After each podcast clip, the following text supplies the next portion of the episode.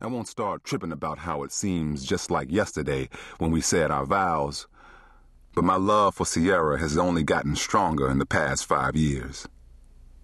I dated lots of talented, beautiful, smart, and accomplished women, but none of them could compare with her. Like a ray of light split in the darkness, she stepped into my life. Some nights, when Sierra's lying in my arms and snuggled up against my chest, I look at her and relish the peace she's brought me. No matter how deeply she's sleeping, she'll stir and snuggle closer. I pick up the tray, step off briskly for our bedroom, and review the things I need to accomplish before this evening. Tonight, when Sierra and I get together, I don't want any work related speed shift auto parts business distracting my thoughts from her. So I'm going to stop in at work and see how things are going. After that, I need to double check with the travel agent about the party I'm throwing for Sierra in a few days at the luxurious Vegas hotel where we had our first date.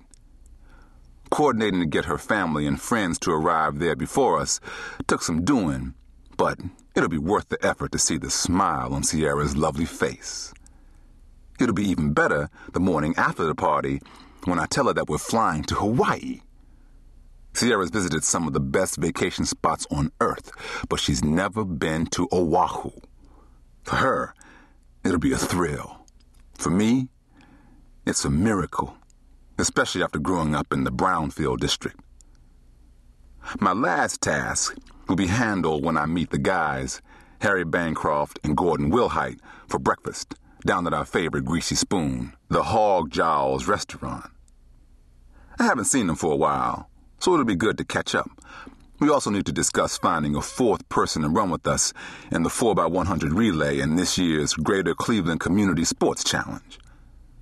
It's only a few weeks away, so we'll have to find someone quick. Last year, Harry's dud brother in law ran with us, and he was a disaster. Another good friend of mine, Mason Booker, owner and operator of the Second Shadow Enterprises private detective agency, had been training with us, but had to stop with apologies when he ended up with the good problem of having too much business.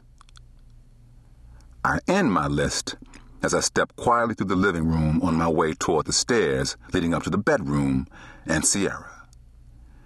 The stonework in the fireplace catches my eye, and I once again admire the skill of the contractor who did the job. That part of the living room remodeling project was a hassle, mostly because Sierra kept changing her mind. She'd worn the contractor's nerves thin, and mine weren't much better trying to deal with the stress of watching our budget hemorrhage with each modification. But I'd promised Sierra a remodeled living room and fireplace for her birthday, and meant to see it through to the end. The contractor saw things differently, which explains why the fifth time Sierra called him, he said, Not on your life, lady. I've already wasted too much time on this fiasco. The plans stay the same. Sierra called me at work and had barely hung up before I was dialing that sucker. I appreciated his frustration, but he had to understand that I wasn't letting him disrespect my wife. When he got nasty with me, I knew we had to have a heart to heart talk. At dawn the next morning, when he pulled up to the trailer that was his office, I was waiting in the shadows. Twenty minutes later, he was on the phone, trembling and talking through a bleeding lip as he apologized to my baby. He not only made the changes she wanted, but did the work for free. I eased quietly into our bedroom and stopped taking a moment to savor Sierra's loveliness as she lies on her side, sleeping like an ebony angel. Soft rays of bluish purple light cut through our partially open vertical blinds, stretching across Sierra, blending with her smooth, dark skin into a wonderful portrait. Her shoulder length hair swirls over her head, the soft, unruly strands melding into chaotic beauty. The peach colored satin sheets cling to her, rising along the smooth arch of her hip and dipping back into the tight curve of her waist. The soft morning light, the peach linen, Sierra's dark skin and her shiny hair combined into making my sweetheart look like a goddess. I tiptoe over, set the tray on the nightstand, and sit quietly down on the edge of the bed beside Sierra. She stirs and rolls onto her back. I kiss her cheek, wrap my arms around her, and cradle her close, rubbing my nose against hers.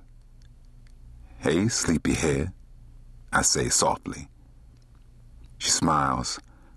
I kiss her lips, eyes, forehead, and cheeks, the tip of her nose, and then her lips again. I love you, I say. Her eyes crease open. I love you too. What right thing did I do to deserve you? I ask, pulling her close and rubbing my cheek against hers. She massages the back of my neck. You loved me with all your heart and made me your one and only. I do love you, Sierra, with all my heart and strength. I kiss her neck and hug her tight. And you'll always be my one and only. She sighs sweetly. I thank God for you.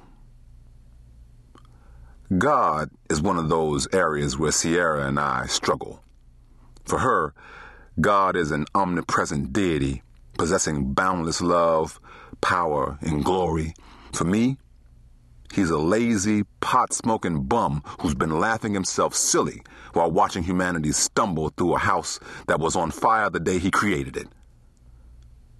I grew up in a household with a God fearing mother and a Bible thumping father. When crisis came, all their worship, prayers, and faith couldn't move God to act in our defense. So I ditched him just like he'd done us. Happy fifth anniversary, darling wife, I say. And happy anniversary to you, darling husband. I set the breakfast tray down in front of her. Have some breakfast. Sierra's eyes widen with delight. Denmark, this looks fabulous, she says. She sniffs the rose and smiles. Thank you, honey. Everything's just the way I like it. I watch in satisfied silence as she closes her eyes, says a quick prayer, then takes a spoonful of the fruit salad. This is delicious. I pull a lilac scented card and envelope from my robe pocket and hand it to her. She swallows a bite of turkey bacon, cleans her fingers with a napkin, takes the card, and reads it. Her eyes mist over as she reads down each line. She sets the tray off to the side and opens her arms wide. Come here. I lean over and into her embrace, wrapping my arms around her as she encircles me with hers. You feel so good. I say.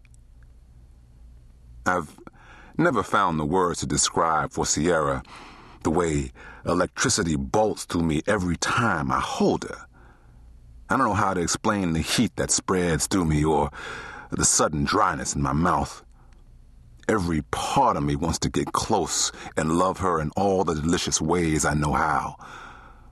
But my baby's not an adventurous lover preferring the tried and true, achingly predictable and prudish missionary style. At least, she's never been stingy. Sierra reaches inside my robe and rubs along the contours of my solid, wide chest. I slip my forefinger beneath the spaghetti strap of her lavender silk gown, moving it out of the way as I kiss her shoulder. I lick along its roundness kissing from her shoulder to her neck and back, moving my hand along her flat stomach up to her breasts. She sighs, lies back, and pulls me toward her. I stretch out beside her, kissing her tenderly and rubbing my hand back and forth along her thigh, caressing her behind, and then moving along her stomach and down to her lavender silk panties. She lifts up slightly, giving me room to pull them off, and then she helps undress me.